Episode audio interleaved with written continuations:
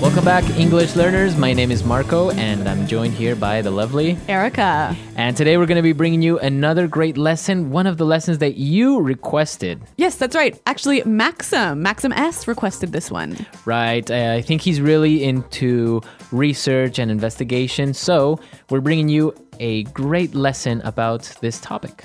Okay, so I'm really excited to hear this dialogue all about research. So why don't we start listening to two university professors discussing an important question?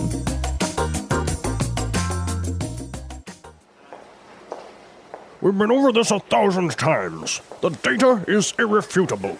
Look, we've done extensive research, built studies, and read the literature, and there is conclusive evidence to support my theory. Horowitz, I beg to differ. Even in your most recent study, the investigative approach was flawed. You know as well as I do, the collection of data was not systematic, and there's a large margin of error. To draw a definitive conclusion based on that data would be misleading. That is preposterous. You are trying to single handedly solve one of the world's greatest mysteries, and yet you're oblivious to the fact that you're wrong. I am not wrong. The chicken came first. No! The egg came first! The chicken. Egg! The chicken. The egg! the chicken. The egg!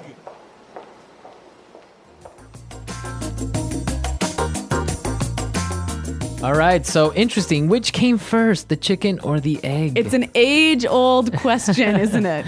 and apparently, they are not going to agree anytime soon. All right. Well, what they can agree about is this awesome language. So why don't we take a look at it now in language takeaway? Language takeaway. Okay, on Language Takeaway today, we have some really great words, and this first one is really good. Irrefutable. Irrefutable. Irrefutable. The data is irrefutable. Okay, so if the professor says that the data is irrefutable, what is what does he mean by that? He's he's saying that you cannot deny it. It is really really true. It is really true. There is no way this is a lie. Exactly. Okay. Irrefutable evidence, for example. Yeah, that's a great phrase. All right, so the professor complained that Dr. Horowitz's experiment was flawed. Flawed. Flawed. So, flawed. Is that an adjective, a verb, or a noun? It is an adjective Okay. here. Now, when something is flawed, there is a problem with it, right? Okay, There's so a it mistake. has an error. Yep. Okay. So this adjective is a way of saying that his experiment has a flaw. a mistake. A mistake. exactly. So flawed is the adjective of a flaw. Right. Okay. Now, the reason that his study or his experiment was flawed is because that it was not systematic. Systematic. Systematic. So systematic. That's an interesting word, Mm. Now, I think we can recognize the word system in here, right? right? So, when something is systematic, it follows a process. A certain order. yes, a certain system. Right. So that's basically what systematic means to follow a certain order, to be more organized, right? Exactly. Yep. Okay. And what about our next word? Preposterous. Preposterous. Preposterous. that is preposterous. I love this phrase. It, go, it usually goes together, right? That is preposterous. Yep. Okay, so what does it mean when I say that? It means it's it's absurd. It's it's ridiculous. Right. It it doesn't make sense. Mm-hmm. I can't believe you said that. All right. Well, this is a really interesting phrase, um, but it, I think it's a little bit more common um, when it's used by older people. Yeah, I, I don't think I don't really see a young person going up to uh, someone and say, "Hey, that's preposterous." Yeah, but it is a wonderful phrase. Now, our final phrase for takeaway: oblivious. Oblivious. You're oblivious to the fact. so a person that is oblivious to something. They don't know, or they're they're unaware. Okay, so they ignore maybe the facts or Exactly. they don't see it. Yeah, you're oblivious to the fact that we're in a recession. Okay, or he is completely oblivious. Mm-hmm. You can just say it like that, right? Yep, he doesn't know. Okay, so we took a look at some of the great vocabulary we found in the dialogue, but there were also some really good phrases that I think we should look at. Okay, and let's take a look at those and putting it together. Putting it together.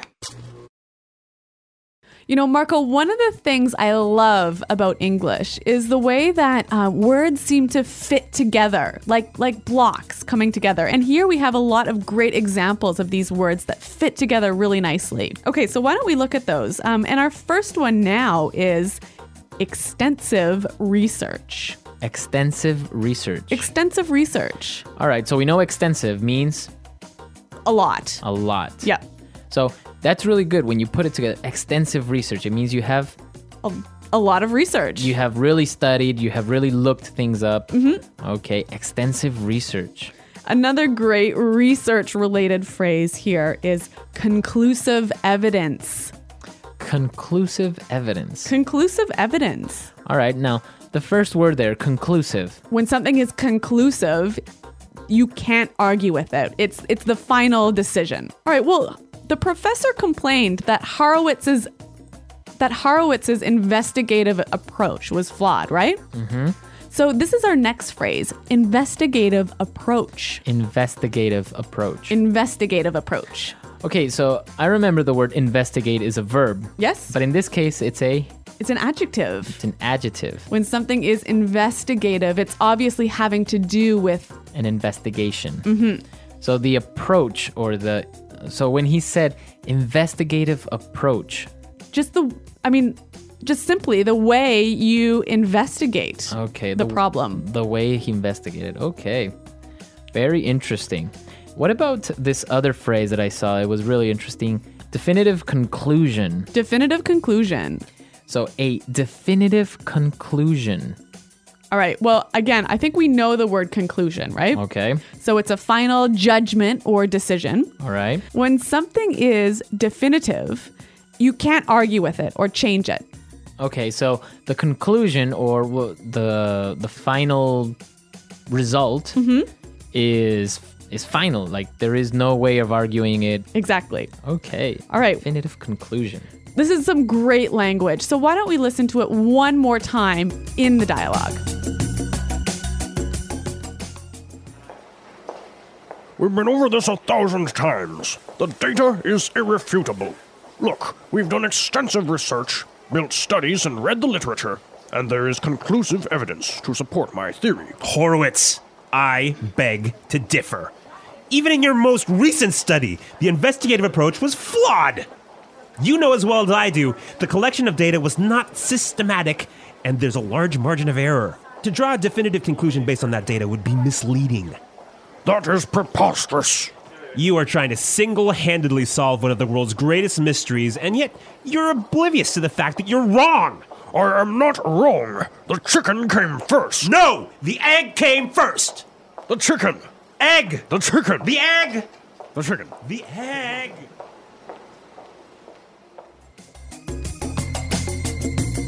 So, an interesting question. What do you think? What came first, the chicken or the egg? Well, if you ask me, it was the egg. It was the egg? Yeah. Interesting. What about why did the chicken cross the road? To get to the other side. Do you think that's really the reason? well, there's a million different reasons, but this is great. I'm glad you brought that up because this is like the classic English joke. The classic English joke, right? Why did the chicken cross the road? And the answer is always, well, there are a million answers. So, do you guys know any chicken jokes? yeah, why don't you come to our website, EnglishPod.com, and on the comments section, why don't you leave us your thoughts on what came first, the chicken or the egg? And why do you think the chicken crossed the road? All right. Well, we really look forward to hearing your ideas, and uh, Marco and I will be around to answer your questions. So, I think we're out of time for today, but thanks for listening and We'll see you there. goodbye. Bye.